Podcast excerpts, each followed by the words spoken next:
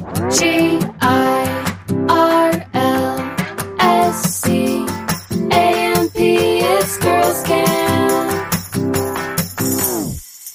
Hello, everyone. Welcome to Girls Camp. I'm going to be very brief and just hop into this episode with today's guest, Jenna Jarvis. She is so phenomenal. I'm not joking when I say this episode was really life changing for me. It felt very timely. We talked a lot about religious OCD because Jenna has been diagnosed with religious OCD. And then we talk about her journey of healing and into self acceptance and self love, which she is just an incredible example of. And she inspires me so much. I know she will inspire you too. So I hope you enjoy today's conversation with Jenna Jarvis. I'm going to have you intro yourself, but before you do that, how did we meet actually? So my first memory with you is borrowing your homecoming dress. Do you remember? I forgot about that, the pink one. no, no, no. It was like white with like sequins. Oh, or the sparkly one. I thought Yeah. it was the pink floral one. Oh, it had like the sequin top and then Yes, like the yes. I love that dress. we need to find that photo of me do. in it and then of you in it. Yes. Oh my gosh, cute. That was in high school. Yeah. So we crossed paths. Remind me what high school you went to? Timpanogos? Um, Timothy's and Orem. okay. And I was at Timpview. So we were like close ish. Yeah, I was in love with all the Timpview boys, so I was always there. You know. oh, of course. I feel like we actually those schools like overlapped the most. Oh, yeah. So I like we knew each other not super well, but I feel like I followed so much of your journey just because we connected in high school, like on social media Yeah, and stuff. And I just think you are such an inspiration in so many ways. And you are doing so many cool things. So let me give you the chance to introduce yourself, just who you are, where you're from, what you do, and then we'll go from there. Okay. Um, so I'm from Orem, Utah. Went to high school in Orem and then went on a mission to Argentina and then I came home and I've started my company. Vulnerability is cool. It's like a women's mental health organization and I'm like obsessed with it. It's my child. It's so cool. Say more about vulnerability is cool. I've been to a vulnerability is cool event. It was life changing, so Aw. phenomenal. Give kind of the elevator pitch of what vulnerability is cool is. Um, okay. I would say it's an organization to help men and women fall in love with themselves. That's like my main main goal is to help people fall in love with themselves so they make better decisions in their relationships and their work and all all different aspects of I their life. I love that. you know? And you do events. You have Healed Girl School going on right now, right? Where you like do touch points with people. Mm-hmm. Yeah. You have products, the whole thing. I it's it. so great. I you. feel like you really walk the walk of vulnerability is cool. You share really vulnerably about what I have seen as an outside party a really huge healing journey yourself. Going through a lot of, it sounds like trauma that's connected to a lot of different things. And then as I see you now, I mean, I know it's never, you're never fully healed, right? Yeah, But totally. I see you as someone who has just really kind of gone through it and put in the work. And now we're on this side of things where you can kind of share that advice and that wisdom with other people, Yeah, totally. which is so inspiring. Yeah, and I feel really lucky that I did put in the work, you know, because I think it would have been really easy not to, but also so much harder in the long run. You know what I mean? Absolutely. Yes. Putting in the work is a big deal. It's a lot. I feel like I'm still in my journey of putting in the work. And I think doing that publicly is huge too, because you're showing people what it actually looks like. And it's not always pretty, Yeah. but it's real, you know? Totally. Mm-hmm.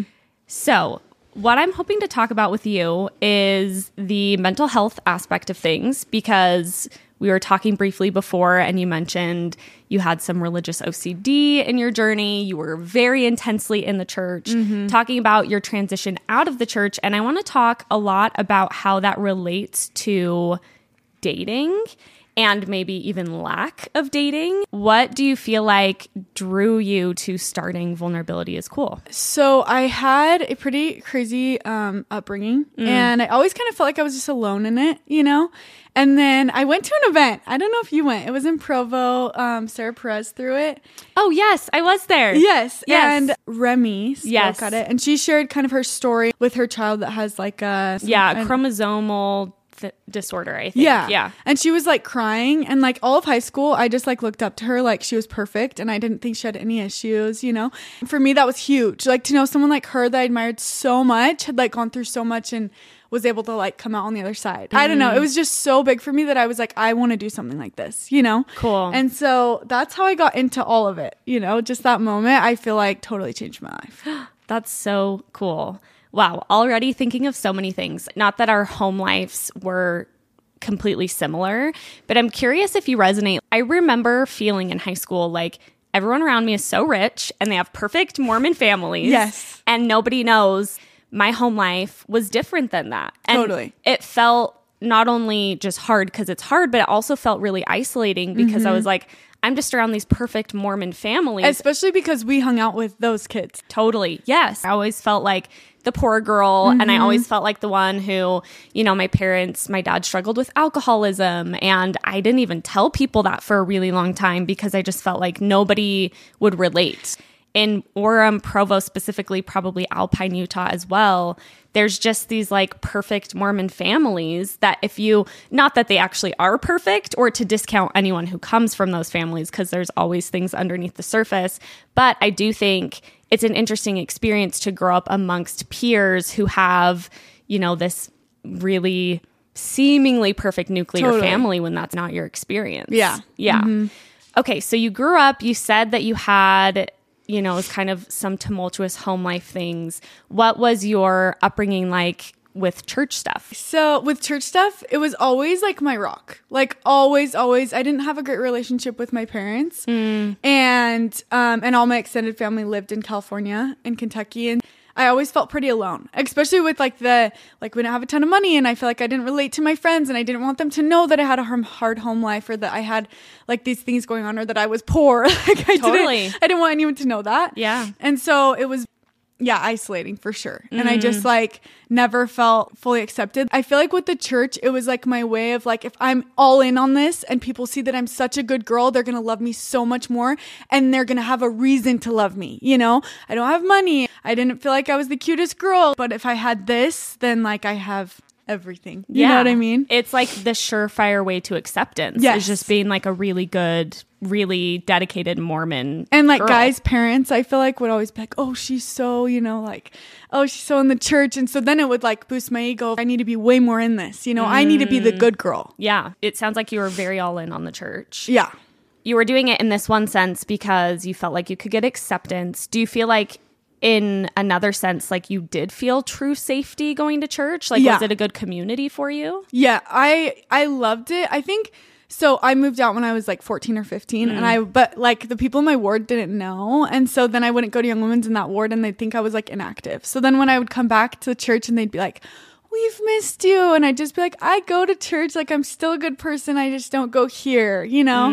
And so but I really did. I felt so much safety. Like girls' camp, I thrived at girls' camp, you know, and young women's, I loved it. I loved just sitting there, especially because I didn't have that like, um, I guess comfort in my own home. Like when I was at church and everyone was together, like I just loved it. I'm the kind of person, I always say this, but I loved COVID. I love funerals because everyone is going through the same thing. We're all connected, mm. like as a community. Yeah. And I think I loved church for that reason. We're all there for the same reason because we love Jesus Christ. Yeah. You know? And there's such a connectedness around that. And like a safety, it sounds like mm-hmm. you're saying. Yeah, I can relate to that in a huge way too. Just feeling like when things didn't feel stable at home, things at least felt stable at church. Yes, And totally. there is a lot of safety in having a church community, especially you were saying like you didn't have the best relationship with your parents at that time. So to have adults that you can connect Yeah. Mm-hmm. to and go to, that's huge.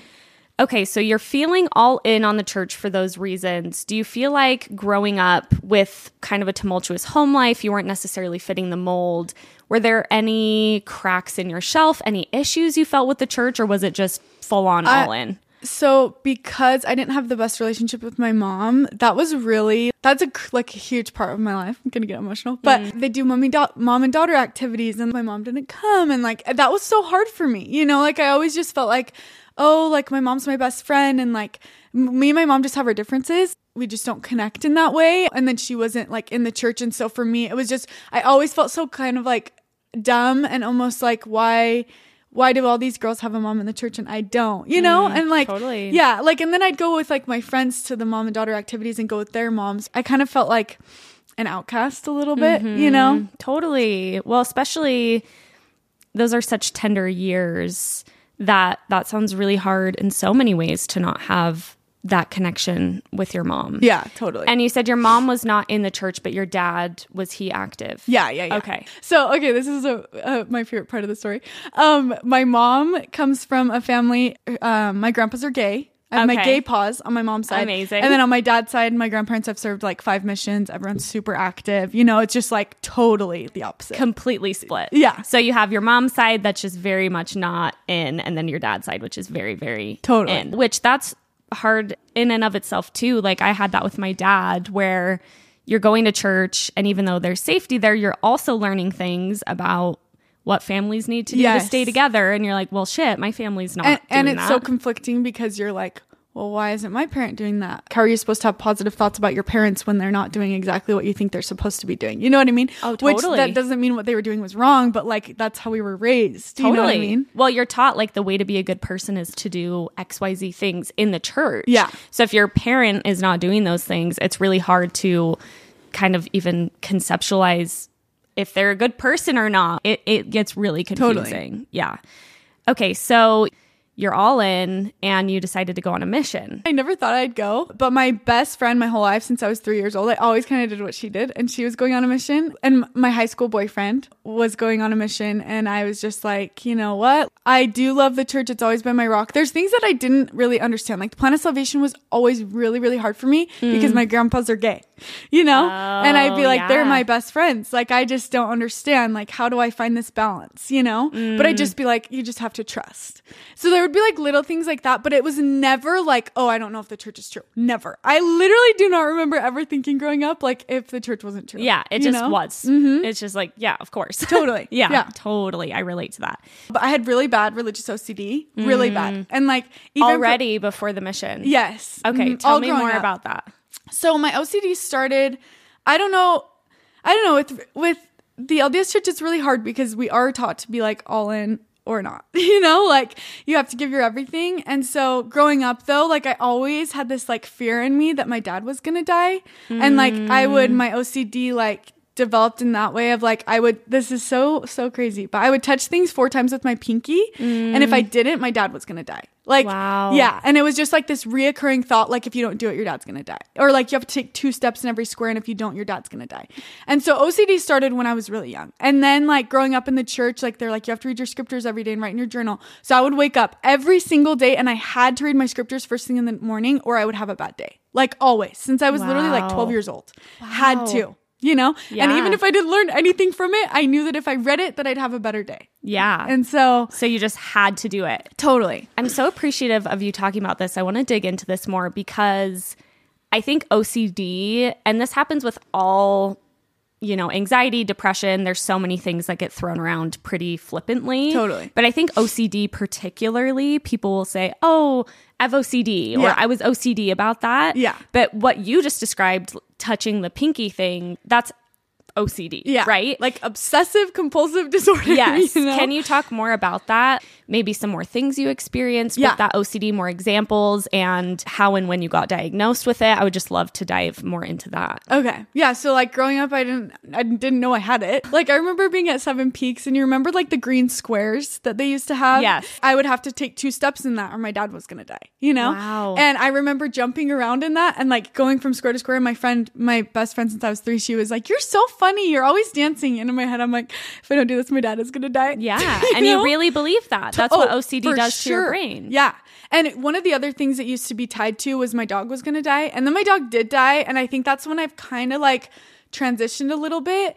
But for an example, like when I was going on my mission, I had a high school boyfriend. He like, touched my boobs or something, you know? And I, the guilt. I was the kind of girl that would, this is part of my OCD. Like, I would call the bishop immediately after leaving their house. It would be 9 p.m. and I'd be calling my bishop and asking if I could come over, you know? So you would leave the boyfriend's house, he touched your boob, you're on the phone with your bishop. Yes. I'm like texting him, when can I come over? Like, please, like, let me, I need to come talk to you. Like, I'm not okay. Like, I need to get this off my chest, you know? Wow, yeah. Off And- your chest, literally. Yeah. Literally.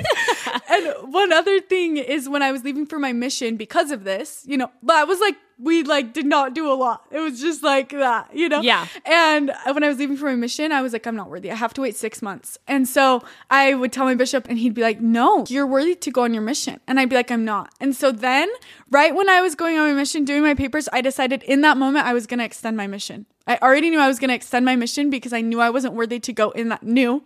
I wasn't worthy to go in that time. This sounds so crazy. I've never said this out loud, but I knew I wasn't worthy to go in that time. So I knew I had to extend so that I could stay for the time I needed to be to meet the people I needed to meet. to make up for the what you thought was unworthiness. Yes. Even though your bishop said you're completely worthy, Yes. it's completely fine. Yeah. Oh, that sounds so mentally torturous. Oh my gosh. And it's constantly all day in my brain. You know, even still, I still struggle with those. Now I can like talk myself out of it a little bit, but it's mm-hmm. still there, so strongly. Yeah, well, now once you understand what it is, but as a kid, not even understanding what it is, Yeah. that's so difficult. And like tied with the church, you know those stories of I was driving down the road and I felt like I should take a left turn and then I did and then I saved someone's life or I didn't die in a car accident. I will still be driving down the road. My brain will be like turn left, turn left, turn left, you know? Or in, in high school I would do that. And my friends would be like, "Why do you always like go so weird?" And I'd just be like, "Oh, this way's just better." You know? but you felt like you would have a thought and you had to follow it. Maybe I'm going to save someone or maybe I Mm-hmm. would hit someone. Ah, this is so interesting to me because being all in on Mormonism specifically can feel in some ways like OCD. Yeah. Oh, With those like spiritual prompting for things. sure. Mm-hmm. Because I I mean, maybe I actually had, now that we're talking about it, maybe I actually had slivers of that, but it wasn't so much the like, I have to do these certain specific things or my dad will die. But I would, for example, every night before bed, I would say, please bless, there won't be an earthquake, hurricane, tornado, fire, flood, tsunami, robbery, terrorist attack.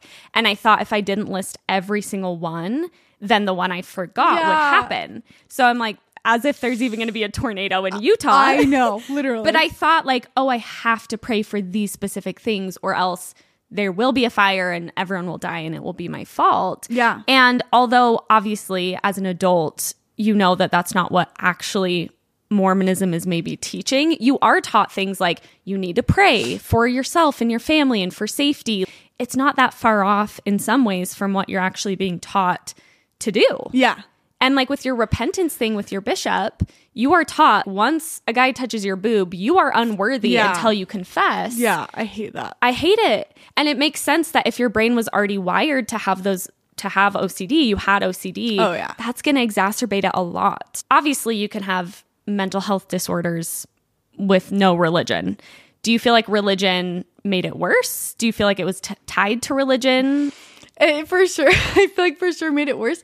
Something with the church, I think I'm I think you talked about this with Maddie Murphy, maybe, Yeah. But just like I'm really grateful that I was raised in the church. I'm really grateful that my first thought is to serve people when I'm sad. You know, I'm really grateful for those things, and I think that because I had kind of an rocky home life, the church was like my rock, and it did keep me safe. I think with the OCD and the trauma, like there was different things. Like there was a therapist in my ward that sometimes I talked to, so it did help me, but it for sure just did make it worse. I am so all or nothing, and I know that comes from the church because my parents aren't like that. My brother's not like that. I think it's just the way that I took the rules and stuff of the gospel. I really took them to the extreme. Yeah, you know. totally. No, that makes so much sense. I think that's a really good way of describing it too, because it can be both things. The church can have helped you maybe in some ways to have more stability than you would have otherwise, and also exacerbated some mental health issues too. Yeah. Like it can be both things. I think that's a really good reminder. Es- yeah, especially talking to bishops. I would go in and I would feel like I had to tell them every single detail. And I had a bishop, they would ask me, he's like,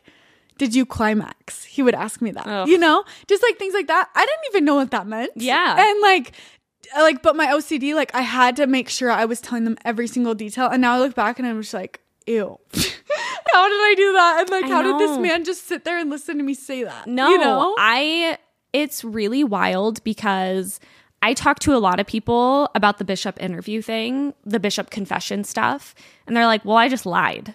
Literally, that was not an option Oh, for me. same. Not No way. because I'm honest, but because I would be so tortured by lying. I had to tell him everything. Yeah. And I would leave the interviews and be like, oh my gosh, I didn't tell him this little thing, or I didn't tell him like this exact detail. Even on my mission, I confessed everything growing up. Then, right before your mission, you have to confess everything again. So I did that. Yep. And then, even on my mission, I went to my mission president in the first two months of my mission and I was like, I don't think I told all the details Same girl. really we're the Yes. same i was like i need to tell you these details and he was like please don't he's like you're Yeah. fine I would call my mission president and be like, if we weren't doing well, I'd be like, like in our area, yeah. I have ton of baptisms. I'd be like, I'm not worthy to be here. And he'd be like, oh. what did you do? And I'd be like, I just know. Like, I know there's something that I haven't told you. I just don't know what it is. he'd be oh. like, Sister Jarvis, like, it's okay. You like know? i promise you're okay Yeah. Oh it is so hard to feel that way. I think we even underestimate even talking to you now which i don't think i had it nearly as extreme as you do and did. That takes such a toll mentally to feel for so long so guilty Oh, yeah. about being a normal human being. Yeah. that's really hard. I think one of the things that I've been thinking about as I've been like preparing for this podcast. Yeah. I feel like I'm preparing a church talk. Oh, amazing. I love I'm it. like, I need to be in a good mindset. I need to I'm obsessed. um is that like leaving the church has given me a sense of wholeness like Mm. i'm so emotional period you know I love it. but um i feel whole for the first time in my life i feel accepted for who i am and because i accept myself for the first time you know Totally. That's so beautiful. And I echo that sentiment completely, where I feel like not that people in the church can't have that feeling, but I couldn't have Yes, that feeling in the exactly. church. And to feel, I even still to this day will do things that I realize, oh, I actually don't have to feel bad for that. yeah I don't have to. And in the church, I was taught you should feel bad. Even when I make mistakes that I'm like, oh, I want to apologize and be better moving forward, I realize it's not beneficial for me just to sit and hate myself. Like, Yeah. that's not going to get me anywhere good. Totally. And that's something I remember you posted something.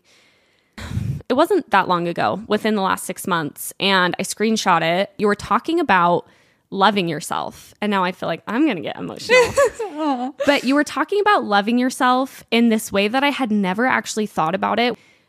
You talked about how you listen to romantic music and think about yourself. yes my favorite activity That truly switched on a part of my brain that I didn't know was real. Whereas, like, yes, of course, we talk about loving ourselves, right? Yes, yeah. Love yourself, love yourself, love yourself. But what does that really mean? And you wrote this Instagram story and you're like, no, like, I'm in love with myself. Like, I love myself. Yeah. And I sing love songs and I think of myself. I was blown away by that. that makes me sad No, it's so beautiful because I think really truly like something I feel like I'm kind of reckoning with right now in my own journey. I've had a lot of change this year. Like my dad died, I've lost really close friends, and I've just been really kind of reckoning with ultimately at the end of the day, I have a husband who I love, I have my children who I love, I have so many people who I love, but really it's me who's Yeah. with me. and especially when people in your life die, you realize nothing's permanent. Like Yeah. the only permanent thing is living with myself. And I just think you do such a good job at really finding ways to articulate how we can grow to like love ourselves and be comfortable with ourselves. Yeah. And yeah, it sounds like a lot of that journey for you was connected with your faith transition too. Oh yeah. And like with the love songs, I'm so passionate about this, Yes, you know? please go. Like I I think I always used to listen to these love songs and be like, I just want a guy to feel this way about me. I just want someone to like love me in this way. First off because like I was never really put first in my life. Like my mom always came first for my dad and then because he was so focused on her like i was just always alone always my whole life and so my biggest thing we'll get into my engagement or whatever but Yeah. like was just feeling like someone's putting me first you know and so now as i've figured this out and had this huge journey it's like the person, the most important relationship I will ever have is the one that I have with myself, you know? And like listening to these love songs has just been a game changer for me because I listen to all the songs. I listened to the song I was supposed to dance to at my wedding and I sing it to myself. Wow. And I love it. I do it all Yeah. the time. You're you like, know? "Hell yeah." Yeah. And like, I'm just like, why do I just want everyone else to see these amazing qualities in me when I don't see them myself, you know? And so it's been a huge learning curve. But I think at the end of the day, when I go through a breakup or like a friend breakup or anything, I'm just like, well, at least I love myself. you know? Totally. At least I'm here for me. Yes. And that's A, the only thing you can really control anyway. Totally. You can't control how other people are going to show up for you. And like Bentley will, I mean, I'm getting vulnerable here, but I feel like so much of my issues in my marriage are literally what you just described.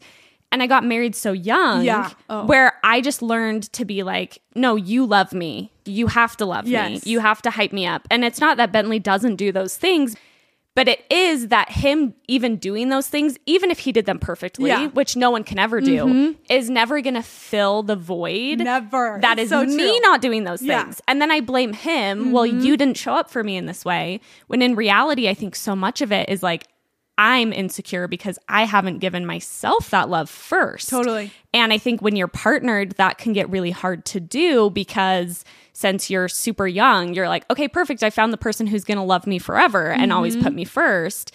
But guess what? They also have to put themselves first too. Yeah, like so that's true. what gets so complicated.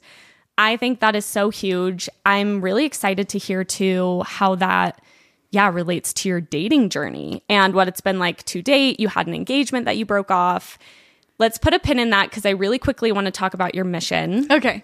Perfect. because I would say my mission was when that religious OCD can get really intense.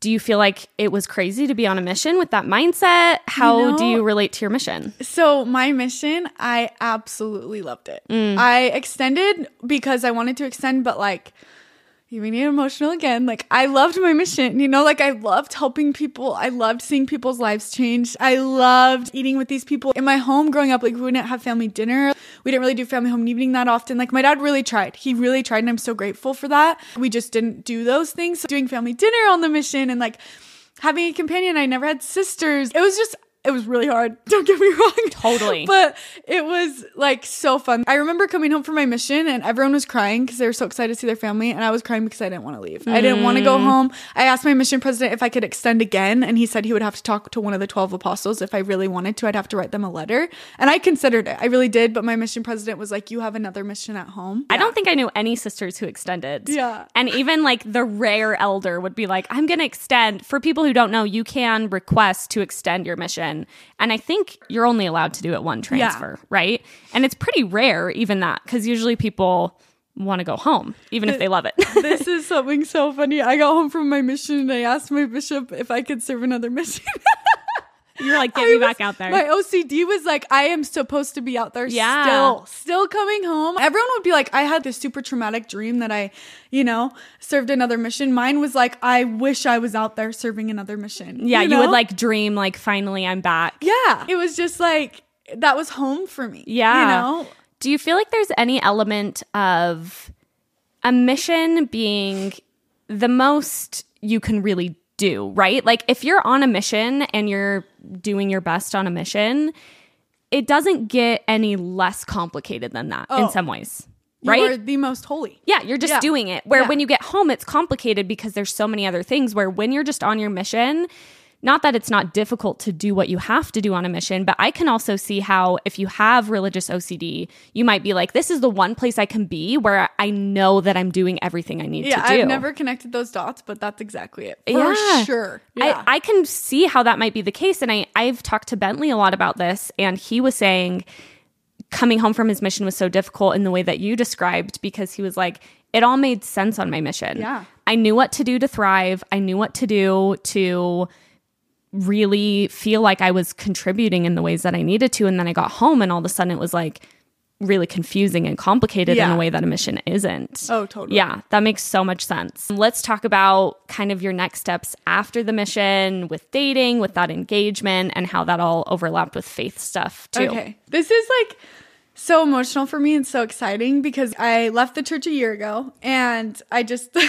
like the only thing I can relate it to is like coming out of the closet. Yeah, people say like, that a lot. I do feel so liberated and I feel so happy, but like also my heart is so tender because I honestly feel like I went through a huge breakup. You know, because the church was so important to me and it still is like it's always going to be a part of my life, but like I have found things that make me feel more whole. And I think a lot of the times people just assume that you're lazy or you're doing this and but like for me, I couldn't half-ass the church. I was fully in and the second that I was like, you know what, this doesn't resonate with me anymore, I was like I have to be fully out. I personally cannot do that. I Yeah. cannot half-ass this because I don't believe in that. Anyway. Yes. Um okay. So And you haven't really talked in full about this journey. Never. So thank you. It's so fun. I'm excited. Even some of my best friends, I've just never really talked to them about it because I don't know. I don't really know what to say and I don't want them to think of me differently, but I'm also like, well, this is who I am, you Totally. know? Well, and already just to offer you any peace of mind around it, not that any relationship with the church is bad or wrong, but I sense from you that you just really want to do the best thing for yourself. Yeah. And how can anybody fault that? Totally. You know, you are doing what feels best for you and it's period the end. And so I'm just excited to hear how that all unfolded. Okay, I'm excited. Okay, so um, I'm just gonna go from when I got home from my Yes, mission. perfect. Okay. Another thing that like my OCD, like I would always want to go to the temple because I was like, this is the only place that I can feel safe. This is the only place I am safe. You know, it would be like I have to go here to get the answers that I need. I have to. So um, I got home from my mission, and then I was a young women's leader, and it was my favorite calling ever. I um, like my, with my OCD, I would have to bear my testimony every fast Sunday, every single one. I would have to get up there, Oh my and I loved getting up there. I loved giving church talks. I was so extreme, you know, and I think it's really hard that like the place that I felt so loved and accepted, I could go speak my truth. But now, if I went up there and told them how I feel, I would like be shunned. You Yeah. know? And that breaks my heart. That absolutely breaks my heart that they can't accept me now for who I am. Yeah, You know? it was really conditional. Oh, And yeah. When you fit in, it was rah rah go Jenna, but when you don't anymore, it's conditional. Yeah, that's it's hard. so true. Yeah. So I um, came home from my mission and then I did, I worked in Young Women's for like, I don't know, I think like six months. And then I was also working in the temple. And then I did summer sales. Of You course. did? yeah. I didn't know you did summer sales. I bet you killed it. No, I bet you no, I it. didn't listen to this. I would bring a Book of Mormon to the doors with me, and I would try to convert everyone to the church. And it was the perfect. It was the perfect situation because they'd be like, "Where are you from?" And I'd be like, "I'm from Utah." And they'd be like, "Are you Mormon?" I'd be like, "Oh my gosh, I never thought you'd ask." You're Here like, we wait, go." I actually know? happen to have yeah. a Book of Mormon. Then, they, then the guys that were over me would be like, "So, what did you do today?" And I'd be like, "So I actually poured my testimony to three people." They're like, girly, I'm not your zone leader. literally, literally. So I did that, and then actually, you're gonna die. Of course, this happens. So, um, my high school boyfriend, I loved my high school boyfriend. We were best friends. I don't know if you remember, I never knew him. but we were just like best friends, and but I just felt like our relationship wasn't right. You know, I just did, and I think we both did. And I would just pray on my mission if we're not meant to be, like, please. Bless him to get a girlfriend and get married, you know? Yeah. And before I get home. And then I got home and then he did. He got a girlfriend and they were like engaged when I got home. And I was so heartbroken, but I also knew this is how it's supposed to be, whatever. So when I was doing summer sales, there was one night and it was the night they got married. I was doing summer sales and I was just like, I hate my life. Why am I not married? Why am I not progressing? And he is, you know? yeah, totally. And so then I got on my knees and I prayed and I was like, Heavenly Father, I'm ready to progress in my life. It was like an angry prayer. Um, and then that night, night this guy DM'd me on Instagram, of course. And I was gonna go on an Instagram fast the next day. So this guy DM'd me, on- DM'd me on Instagram and I'm like, it isn't meant to be. So then we start talking. It's a guy like I had knew in high school. We were mm. actually in the MTC together too. And I was just like, oh my gosh, this is crazy. We like send each other our favorite church talks. We just start talking and he's like, you should come home and just work for my dad because my dad works for this company. So I like thought about it for like a couple days. And of course, I'm so extreme. So literally like two days later, yep, I'm going home to date this guy. Oh my goodness. And you'd only really DM'd at that point. I mean, Yeah. you knew each other kind but of. Yeah. I didn't really know him, but I was just like, oh, like we'd FaceTimed. We told each other that we loved each other wow. after like two weeks. wow. And I was just like, oh, it's so meant to be. Like, it's that prayer that I did, you know. Anyways, I go home, we start dating, and I am actually so in love with him too. I am such a lover girl. I will love you so damn hard, you know? And I always have been that way. Anyways, we're dating, and like literally four months go by, and we're like, of course, I'll just be totally honest, want to have sex, you know? Yeah. And we're both, but like active in the church and everything. And so then we get engaged, and I felt horrible about it. I did not feel good. The night we got engaged, mm. I had the sickest feeling, and so did he, but we didn't talk about it. I was just like, Satan doesn't want eternal families, obviously. Mm. Okay, sorry. Little, we're gonna pivot back to the mission really fast. You know how like the last words of your mission president are like gold? Whatever he says is what you Oh feature. yeah, you want it tattooed on your body. Oh yes. And w- my last interview, he told he told all the sisters, "You're gonna go home and get married." He told me, "You need to go home and work on your trauma." And I was literally like, "Excuse me." I'm like, "I'm going home getting married." In yeah. my head, you You're know. like I'm doing what the rest of the sisters are doing. yeah. And I remember getting engaged, and I'm getting the chills right now. Those thoughts from my mission president just came to my mind. You need to go home and work on yourself. Wow. And I was just like. But I would just push it back. I'm like, no, I love this guy. I want to be safe. I want to be in a relationship. I love him. Like, this is meant to be, you know? Anyways, so we're engaged, and I have this huge freaking rock on my finger. Yeah. I'm obsessed with it. It Yeah, has like the lyrics to our favorite song engraved on it. And I just love our little relationship. But also it's like hard. His family didn't like me. I didn't couldn't understand why. For me, that was really, really hard. I tried everything. But honestly, looking back, I think it just wasn't meant to be, and I'm really grateful that they didn't like me. Yeah, you because know? it probably helped get Oh, you yeah. where you needed to be. Yeah. I remember there was this point where they weren't like talking to me for a couple weeks and I was like, what's going on? So then we had like an intervention and I was like, I just like, I don't know why you guys are being distant. And the dad was like, Jenna, like you've been abandoned so many times in your life. You just think we're going to abandon you and you need to get over that. Hmm. Just conversations like that. I would be like, oh my gosh. And then I think I'm in the wrong. Like, oh my gosh, what did I do? How do I make them feel I'm being needy. I'm Yeah. being this or that. Yeah. And so then I would just like reevaluate always. And I'm always trying to improve. That's how I've always been because I just want people to love me. Mm-hmm. That's honestly what it is. And anyway, so then one day we were supposed to go to church together and he didn't come to church with me. And I was like, what's going on? And I wrote in my journal that day, like, I don't know what's going on with homeboy, but I, all I know is I really don't want to be alone again. That's my biggest fear. Mm.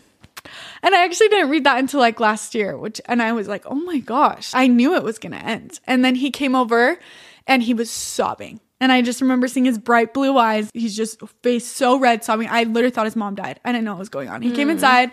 We go through like rolls of toilet paper. He's just sobbing and sobbing. And I'm like, please tell me what's going on. Like, I love you so much. Like, please tell me.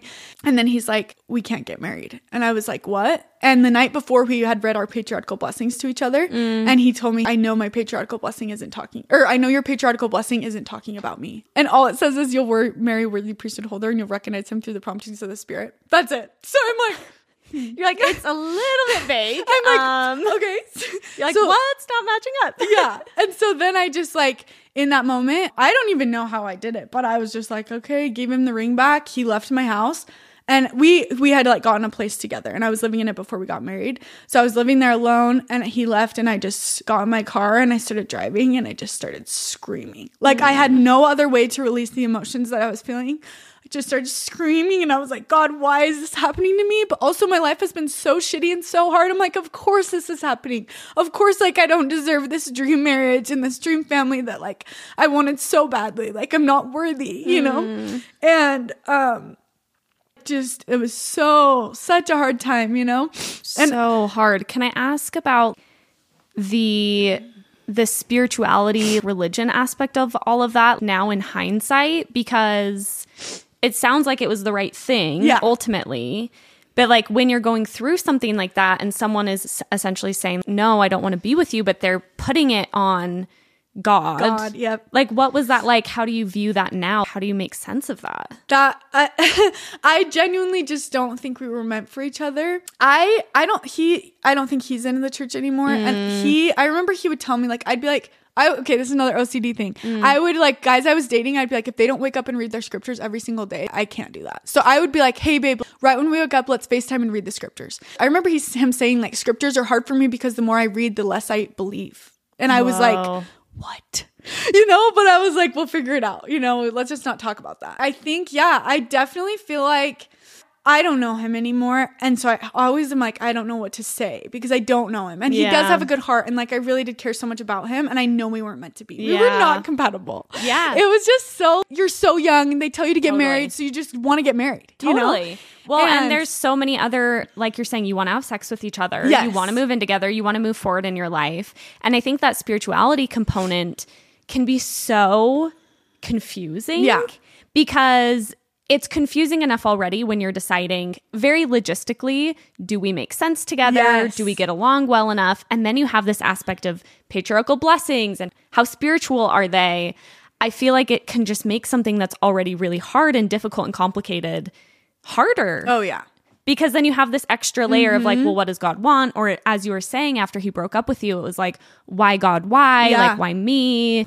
And then this is a huge part of my mental health journey. I started having panic attacks and I thought panic attacks were fake. Like I genuinely was like, what is anxiety? What, you know, you don't know until you know. Yeah. You know, you don't get it till you get it. I would just look at those things and be like, yeah, it's made up, you know? And then I had a panic attack and I wanted to kill myself. Like, Yeah. I'll be totally honest. Like, I did not want to be alive anymore. I didn't have, like, like I had people in my life that supported me, but like I just felt so alone. Everything in my life felt so heavy and so hard. I lived in the temple. I would go every single day. Every single day. And I was working in the temple and I had to stop working because I'd just cry my whole shi- shift, you know? Mm. And so I'd just go sit in the celestial room like every single day. I had no other option. Yeah, you that was your only way that you felt like the only thing you thought you could do. Yeah. Ugh.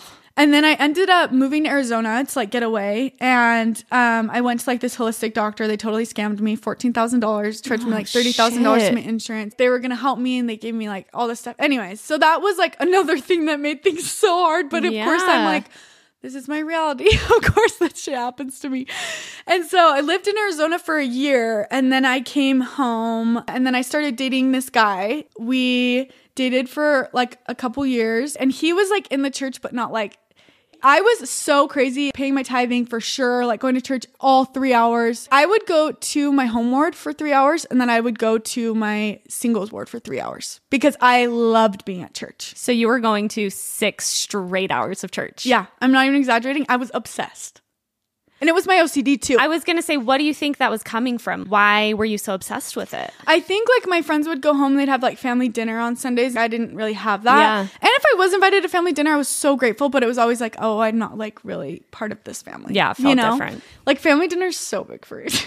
like I used to pray when I was little that people instead of sending me home would like have me stay for dinner. Hmm. I this is my favorite thing ever. You just like crave yeah, that family like dinner being feeling. around. Yeah, Yeah. And I just think at church it was like kind of that. Yeah, you know? totally. You had a place, you have your people. Oh, yeah. You have just even I think for me when I feel in at my lowest of lows of depression and anxiety, you just want to feel purposeful. You want to have a place to be, you want to have something to do, Yeah. you want to be distracted. So that makes tons of sense. Yeah, totally. And wh- so I got home and I started dating this guy. I started going to intense therapy. I Mm. started doing EMDR therapy. Yeah, we were like so off and on because my therapist would be like, "You need to break up with him," but I'm like, "But I love him, you know, and I need someone. Like I don't have anyone else. He's my best friend." Yeah. And he really was the best guy. He was so kind and so like gentle with me. But I do think like he was definitely like molding himself to be the person I wanted him to be, you mm. know? And I think eventually we ended our relationship because he was no longer doing that. He was being himself and like we weren't compatible. Yeah. I was so in the church and he like didn't pay his tithing, didn't do all the church things and was like so lax with everything. And then I had mentioned to you that like one time I brought up like, yeah, I don't know how I pl- feel about the plan of salvation. It's never sat right with me. And I just like need to be honest with myself about that. And he was like so taken off guard, you know, like, Yeah. And I was like, wait, but like you don't do these things. Yeah, you're like, well, you're not paying your tithing. I'm like, wait, but do you really believe this stuff? You know? Totally. But it was never in my head like, oh, I would leave the church. Yes. Never. That is like a forbidden thought. Yes. And so no way I'm gonna look into anything anti, no anti, you know? And um, anyways, we dated forever. I just was going to therapy and like in therapy, I was learning a lot to think for myself. She was like, Jenny, you're such a people pleaser. That's where I learned I had OCD. I had no idea I had OCD. And um, that's how I learned that a big part of why I'm such a lover girl is because I've never really felt that love and I want people to love me. So I like something um, I always think about is like, I know pain and so I don't want anyone else to feel it. That's the only way I can describe my people pleaserness, my desire to just be so loved. I was in therapy for two years and I feel like I healed through a lot. I healed through so much. I learned so much about myself and I was starting to like fall in love with myself. And I do like the self love songs, just like writing my journal every day, like Oh, and I still have OCD in this way. I write every single day 10 things I'm grateful for in my journal. And every single day I write like my dream reality one year from now. I write it in my journal. I have to do it or I'm going to have a bad day. Yeah. Well, it's better than reading the scripture. Yeah, so. yeah. I'm like, whatever. and so, um, and then I started reading these self help books and I would feel the spirit. And I would just be like, I feel so much more connected to this self help book than I ever, ever felt connected to the Book of Mormon. So I'd be reading my scriptures, but also reading a self help book, but also writing my journal every day, also meditating every day because my therapist made me. So you had this overlap period where you were Oh. doing all the therapy stuff, but you were still trying to hang on to all of the church stuff Yes, too. totally. And um me and this guy ended up breaking up while I was in therapy and I was just not okay. I was really really really struggling. I'd been researching like plant medicine for like 2 years. I was so intrigued by it. It's natural, it's from the earth, but I'm like I'm in the church so I can't do that, you know? But like my mental health was so bad. Like again, I was just feeling like suicidal and I was feeling so isolated. Even though I was in therapy and I was doing all the things and I talked to my therapist about it and she was like, "Yeah, no plant medicine. No, you can't do that. You know, you can't come to therapy and be doing plant medicine." And Oh, I was like, interesting. okay but one of my best friends jackson he had done plant medicine it totally like helped him on his journey and everything and his mental health and so i would always talk to him about it and so there was this point i was just not doing okay so i prayed and i fasted and i was like god if i'm supposed to like do this please help me to feel peace Yeah. and I did. And then I prayed and fasted again and then I felt peace. And so um I started microdosing, microdosing when I did EMDR and it totally changed my experience. I used to have these blocks in my brain that I couldn't get over. Like this big black cloud in my head that was like there to protect me. I couldn't let it move. Like they'd always tell me to like imagine my safe place and I couldn't. And once I started microdosing, like that's that black cloud went away. Like it was just connected all these pathways in my brain and like it really helped me like heal and really decide to like live for me. I it really connected. It really was starting to make sense and I was really healing and it totally like changed my life and I was honestly getting to the point in therapy where I was like I don't even know what else to talk to you about. I just felt so good. And um and then my ex was actually coming home from summer sales and I didn't want to be here when he got home. Like I was just like I don't want to fall back into that relationship Yeah. again. Like we both know it's not right. And but we both just care about each other. So It's hard um, not to, yeah. yeah. And so then I decided to just book a trip to Europe by myself to backpack for four months. I didn't really tell anyone. I was just like, I'm just gonna do it. And I'd like never really been to Europe. I was just like, I just need to do something. And I'm just, I'm crazy, so I'm just gonna do it. I'm so extreme with everything. you know? Yeah. So, but before that, we had a family reunion, and everyone was going to the temple. I'm still super in the church. I haven't gone to the temple a ton because COVID, like I, you know, and um, and I didn't really like wearing my garments. I'd like roll them up. Like I just didn't feel super connected to them. And but I was still so just like I love the church. I'm all about it. Joseph Smith, all the things, you know. But one thing, I'd already started my men- women's mental health organization, and I was just like, I don't really want to pay my tithing anymore because I'm putting all of my money into this nonprofit, you know. Mm. And I'd prayed about it, fasted, of course, did all the things, you know. And I just really felt like I don't need to be paying my tithing. So I stopped paying for two months and I went in for my interview to get my temple recommend. And I could answer every single question perfectly, exactly how I should. Yep. Yes, yes, yes. But then he asked about tithing, and like I am, my OCD like also makes me so honest. I have to tell everyone everything, you know, and like I can't hide things. So I just told him like, yeah, like I have prayed, and I just don't feel like I'm supposed to be paying my tithing. And he was like, you really think that God's going to give you a different answer than He's given like the whole church? And I was like, well, isn't that like what personal revelation is? Mm. And like, I used to always be like, don't leave for the people. Don't leave because of the, you know, and I didn't. I didn't. That's not why I left. Yeah. You know, but this experience was a crucial part of it. He told me I owe a debt to the Lord. And because I hadn't paid my tithing for two months, even though I paid my entire life, Yeah. 26 years. yeah. And, or ever since I could. And, you didn't just stop paying because you wanted to. You like very thoughtfully, very Yes, prayerfully. so intentionally. Yeah. Yeah.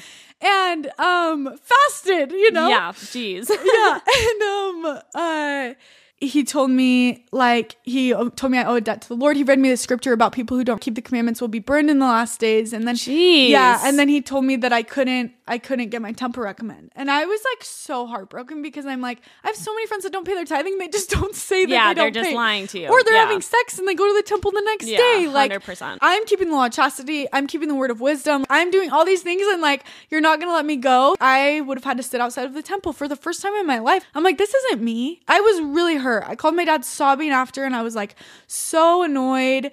Then like go to go to like my family reunion whatever, couldn't go to the temple. And then I leave for Europe and I'm like do I take my garments? Do I not? I just have a backpack to backpack around Europe for four months, you know? And I'm like, garments take up so much room. So much room. Yeah, That whole backpack is going to be full of garments. literally. And you don't know when you can wash your stuff when you're backpacking. Yes. Yeah. And so then I'm like, I don't want them to get super dirty. And I'm almost like trying to talk to myself, like, oh, you don't have to bring up. Like, I'm Yeah, trying to convince myself because. I don't. I want to wear short shorts. Of course. I'm on vacation. Yeah, of course. And so then I left them. And then I went to Europe. And the first two weeks I stayed with this family that was Italian and it was so fun. And so I didn't go to church. I was with them. We were at a beach house. And then after the two weeks, I like was on my own. I went to France. I went to Nice, France by myself. And I got to my first hostel. I was so nervous, but I've never done this. I Yeah, don't know what that's I'm so doing. brave. It was so scary, but I've always been on my own, so I'm like, whatever. So I go and like I get in the hostel and these girls are like, "What are you doing tonight? Want to come out with us?" And I'm just like, "Yeah." Like so I go out with them. I'm having like these deep conversations. I'm meeting these guys. Everyone just loves me for me. Nobody cares about my religious religious beliefs. No one cares that I'm a virgin. No one cares that I've never drank, I've never smoked. Like no one cares about that. If anything, they think it's a little bit weird yeah. Yeah. but they don't care. And I just, for the first time in my whole life, felt like I was receiving unconditional love. wow. You know, I- Europeans will do that to you. literally, like I just felt like they really, really cared about me. They just liked me for me, for Jenna Jarvis, not for anything else. No Yeah. other labels. Yeah. You know? They didn't follow me on Instagram. They didn't know how I grew up. They didn't they don't know anything about me. And they just loved me. And I like honestly couldn't even believe it. This is the most pure form of love I've ever received. It's not conditional. And how have I never felt this way in the place I grew up in? With all these people that preach that they're just like Jesus Christ. Like, it just did not add up in my head. And then I just had started having questions. And then people would also ask me about the Mormon church, like when I tell them.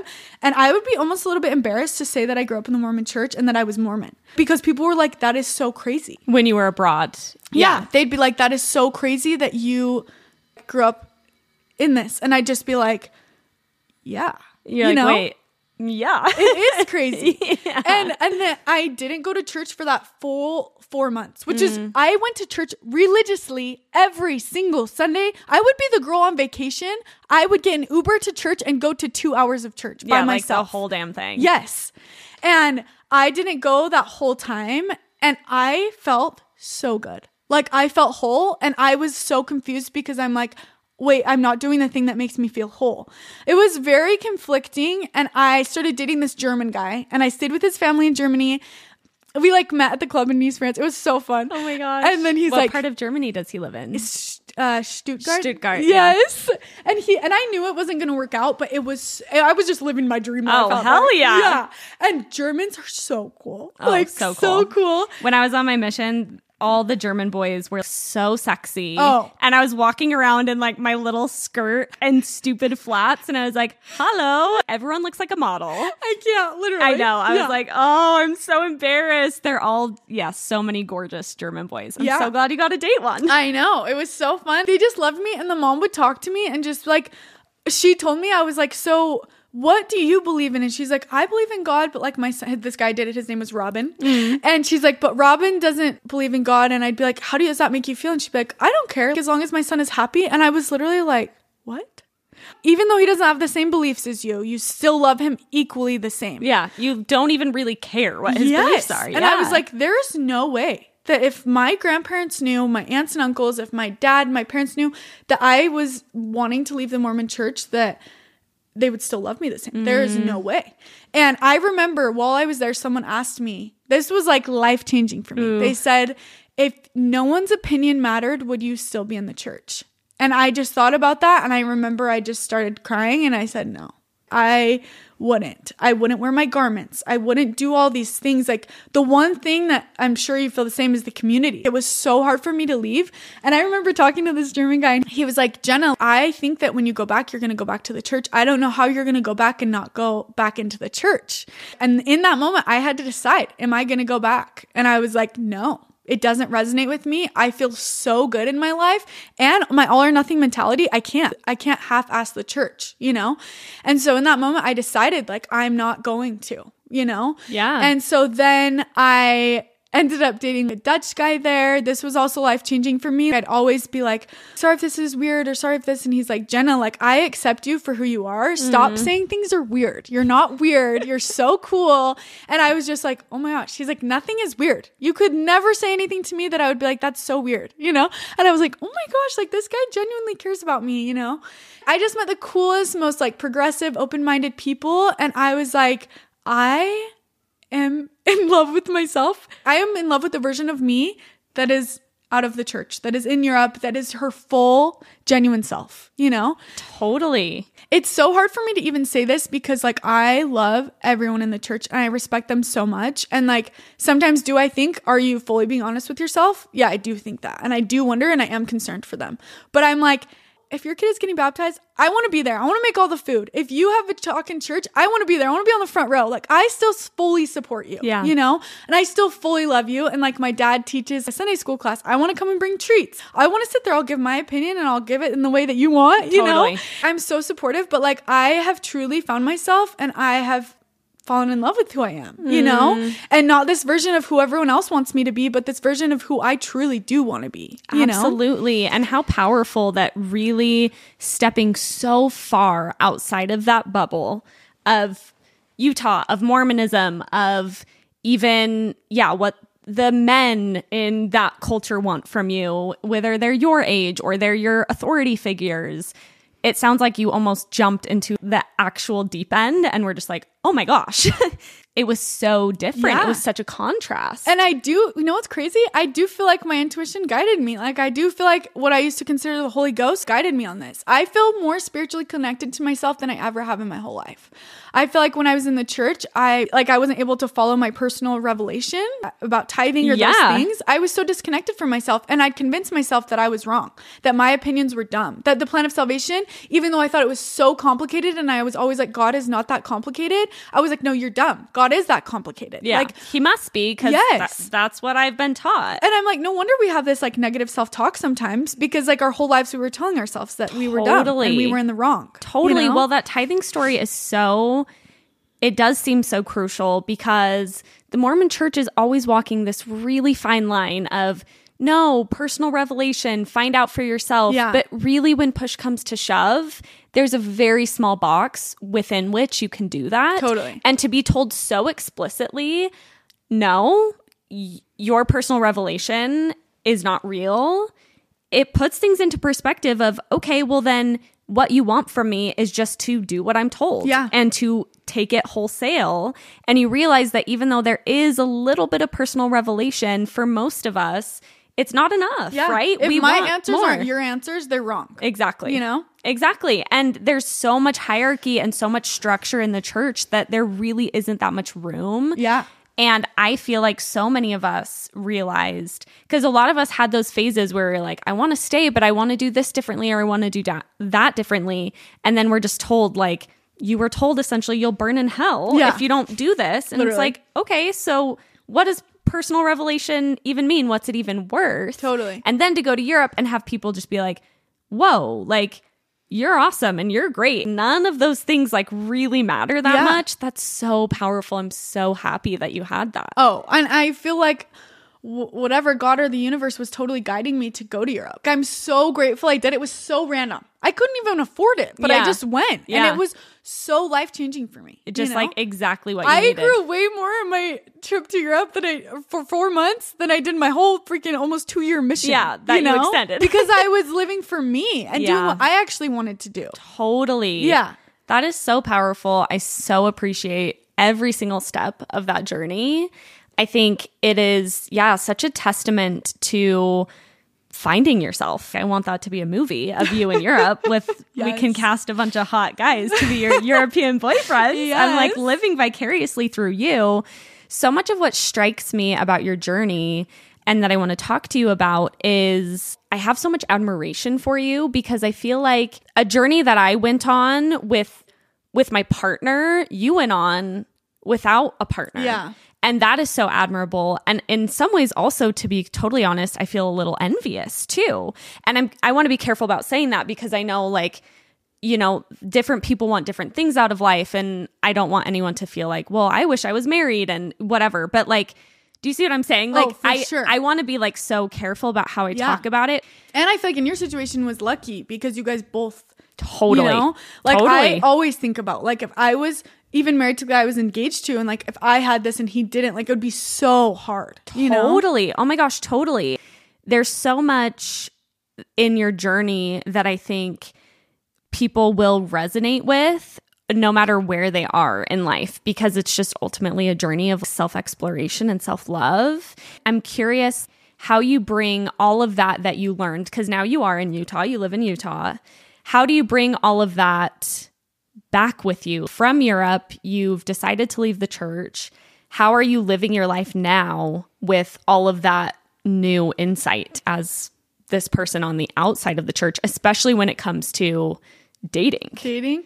Okay, I do have one experience I want to share. Yeah, please. So I dated this guy um, for a while that was still in the church when I got home. Mm. And uh, that was really hard because I knew his family. We went to high school together and I adored him, you know, and adored his family. And I was out of the church already. I made the decision in Europe. I am out. Yeah, like you know? fully done. Yeah, Yeah. I'm not going back to church. I'm so happy. It was a learning curve because like I'm like on Sundays, I'm like, what do I do? Yeah, you're like, I have six hours now. literally literally and so um that was really hard because like we'd go over to his parents house on like a saturday general conference saturday and he'd be like tell him we've been listening to conference Mm. and i just didn't feel like i could fully be myself and his mom i'm my heart just like moms get me like i love moms Yeah. you know and so it's really hard for me to, like let go of moms and i'd already known her and i already loved her and but i didn't feel like i was fully being myself with her which Mm. was really hard for me and i'd be like I don't want to pretend, but then she'd bring, th- she'd send me like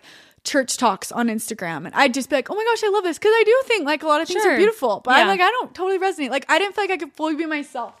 Yeah. And so dating him was really, it was, I just like adored him, thought he was so awesome. And I'd be like, you know what? If you want to raise your kids in the church, I'll go with you. I care about you so much, I'll do this. But I always, deep down, I'd be like, I don't want to do that. Yeah. Like, but I care about him. And like, we went to high school together. It'd be so fun if we dated, you know? Ultimately, I just knew, like, and even since we broken up, I've been like, yeah, that wasn't right, you know? But I ended up meeting this other guy um, after we broke up, and he used to be like super he was he's all or nothing just like me Mm. super in the church and then he he did like the E- hefy trips Yeah. and he would lead them and everything and he stopped doing them because he left the church and he felt like he couldn't be honest with himself and still be doing that and then he told me like so he told everyone that he was leaving he told his family and i was just like oh my gosh and so then that inspired me i want to be more open about this so Mm. you reaching out for me like to me about this podcast is such a blessing for me Yeah. because i I want to preach my truth and I want to be honest about this. It's just so hard for me because I know how I used to look at people that left the church. But then the most recent guy that I have been seeing, we used to all like be all in in the church, had really bad religious OCD on our missions, and like we relate in a lot of ways. He is um, out of the church. He has like siblings that have left the church, but his parents have like served a mission, and but they've also like lived all over the world. So like when I met his family, his mom was like, "I really love that you're on the spiritual journey and you're being honest with yourself." I just went home that night and I just cried because I was like she just accepts me for me. And then it was like this thing of like, oh, I do deserve someone that just accepts me for me, respects that I have put in so much work and that this has been so hard. I have broken up with the church, this relationship I was in for 26 years, you know? Yeah, like a very, very intense relationship. Yeah. That you gave everything to. Yeah, and I still like there's so much value and like I'm so grateful for the way I grew up. It's just it's like I am just following my intuition, you Yeah. know? And so for his mom to just be like, I respect where you're at, I, I was just like, oh my gosh, you know? And then it's really fun with him because we both grew up in the church. We can talk about things and just be honest and be like, yeah, that doesn't resonate with me. Or like, oh yeah, this used to be my favorite church song. Or like, you know, and but then it's also so fun because he likes me for me, not because I'm this super Mormon girl and I'm gonna impress his family. Like he just likes me because I'm honest with myself. And I feel like the past like couple guys I've dated that have been out of the church, it's been that experience. And it just I feel so seen. I feel so loved for who I am and like this unconditional love. It's so crazy. I remember even when, when my brother was getting married to his wife, he was like, Yeah, I'm just like, I just hope that like her testimony is strong. And I was just like, Oh, I wish he wouldn't focus on that because that can change, you know? I'm like, Totally. what do you think about her as a person? Totally. You know? Oh my gosh. I'm so glad you said all of that. That point you just made, I think, is so important because I think we're really trained in the church. And I'm thinking about as you're dating and you're navigating a faith transition, dating in a lot of ways is kind of like I mean, you're wanting to put your best foot forward. Like you want their parents to like you. Yeah. You want their siblings to like you.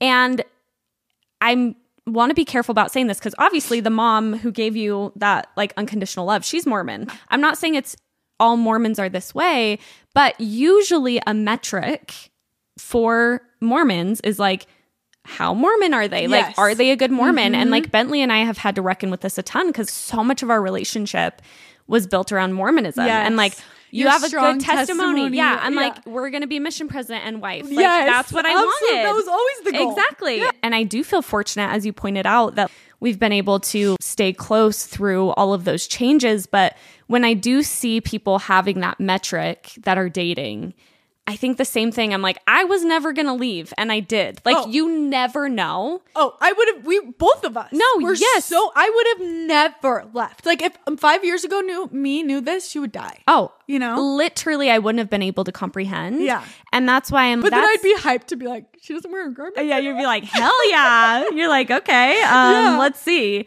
No, it's so true though, because I just think that's the thing that really is hard for me to see. It's so hard because who's to say where they're going to be in five oh, years? yeah. And it's really faith and spirituality should be changing. It should change. Agreed. Yeah. That is something that you should always have the ability to change and to grow. And so to feel like who I was at 21 when I married Bentley, 20 actually. Yes. Who I was at 20 when I married Bentley, what I believed then, I have to believe my whole life just because Yeah. that's what I believed when I mm-hmm. married him. That makes no sense. Yeah. Like that's not going to work. And so I I appreciate you speaking to that because I think obviously you want to connect with somebody and you want to connect i think even spiritually you want to connect on values and morals but we put so much significance on what religion that person is and how much they're doing in that religion when really that doesn't say really that much about Yeah. who a person is deep down I think something that I wanted to say is like that's been so crucial for me is Mm. I used to look at people that left the church and that would be really sad or get into drugs or this.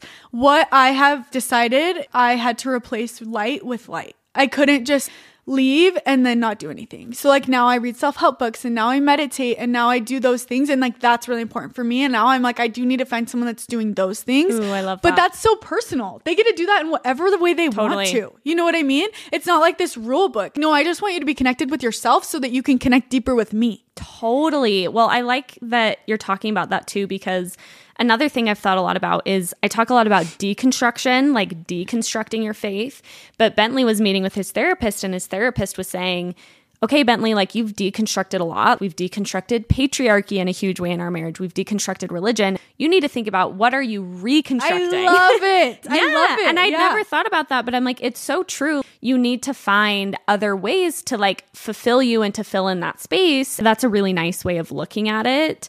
I mean, tell me if this is true, but it sounds like the biggest thing that you can do for yourself if you're in the world of dating, if you're post faith transition or in the middle of a faith crisis, is really as cliche as it sounds. Just learning to love yourself Yes. is like the first thing you have to do. And I don't know if you saw Indy's most recent post. Indy Blue. Yes. she s- said like it's. I think she said self discovery, replacing self like care with self discovery. Mm. Ooh, I love which that. I loved that because I'm like, yes, like you diving into this world of self help is like really you just discovering yourself, even Mm. through meditation and reading these books. I'm just learning more about myself so that I can function in a better way, and I know why I do the things that I do. You know, Totally. and I I think it's so important, yeah, just to discover who you are and to really really love yourself. Listen to the freaking love songs, Yes. you know, and sing them about yourself and write in your journal what you're grateful for. I really really lean into gratitude because leaving the church can be dark and heavy, you know. Absolutely. And I think that gratitude has helped me so so much in that. I love that. I think that that's such a beautiful message too and I I have learned so much just from you in general but even just talking to you I think that message is so poignant for anybody who's deconstructed faith whether you were already married or you're single or you're divorced because that is a universal thing Yeah. you know and I don't know even this morning I was talking to Bentley and I was like trying to tell him some decisions I'm trying to make with the podcast. I wanted him to just be like, yes, that's the right decision. And he was just like not quite giving me that. Yeah. And I'm realizing I really want to work on being able to do that for myself and be like, I trust myself. Doesn't mean you can't take opinions from people or it's not important to talk to people and learn from people. But I feel like I rely so much on Bentley because my journey has been so interconnected for so long. Yeah. And I think this message that you're sharing is just so poignant, regardless of where you're at in life. And so I'm just so appreciative of you sharing it. Thank you. This is like so life changing for me to even come and share all this, you know? Like I feel like I'm coming out. Yeah. Do you feel free as a bird now that it's all I feel out there? So good. I'm so excited. No, I really appreciate it. And I feel like, yeah, there is something so empowering about just being like, this is it. You Yeah, know, I feel like that was a huge thing for me with this podcast. I I can't to. even imagine you doing this. I'd Yeah. be so terrified. No, it was crazy because I remember thinking, okay, like I've been pretty lucky. I've left the church and I'm I haven't lost family relationships. I haven't lost friendships over the church. And I was like, am I pushing it? Is this going to make me too unlovable? Yeah. Is this going to be the thing that makes me not worthy of that love anymore? Which is so wild because you are changing lives. Like you really are. You Thank know? you. Like and I just feel like you have followed your intuition so well to do this because listening to your podcast makes me feel so seen and so validated. Thank you. That means so much to me. And I have felt aligned with it, which is like what pushed me to do it despite like that I think fear. your little missionary in you is still in there. Are we know? both missionaries right now? We should have brought our Yes. name tags. Can you imagine? we should have. we should have brought our name tags. And also, I want to go back to Germany with you Yes, now. yes, Like please. hearing about your Europe adventures, like it's all just such a beautiful thing. And as a parting note, like I just think it requires so much bravery. I see in you so much bravery of you. being self aware, doing the work. And that's brave because God knows I'm scared to see what's in the recesses of my brain Oh, yeah. sometimes. Same. And like to really get there, I see so much self awareness, I see so much bravery, and it inspires me. And I know so many other people. Oh, thank you. Thank you so much for being here. I love you. Vulnerability is cool. Yes. And happy camping to both of us. Yes. And thank you, everyone, for listening. Bye. G I R L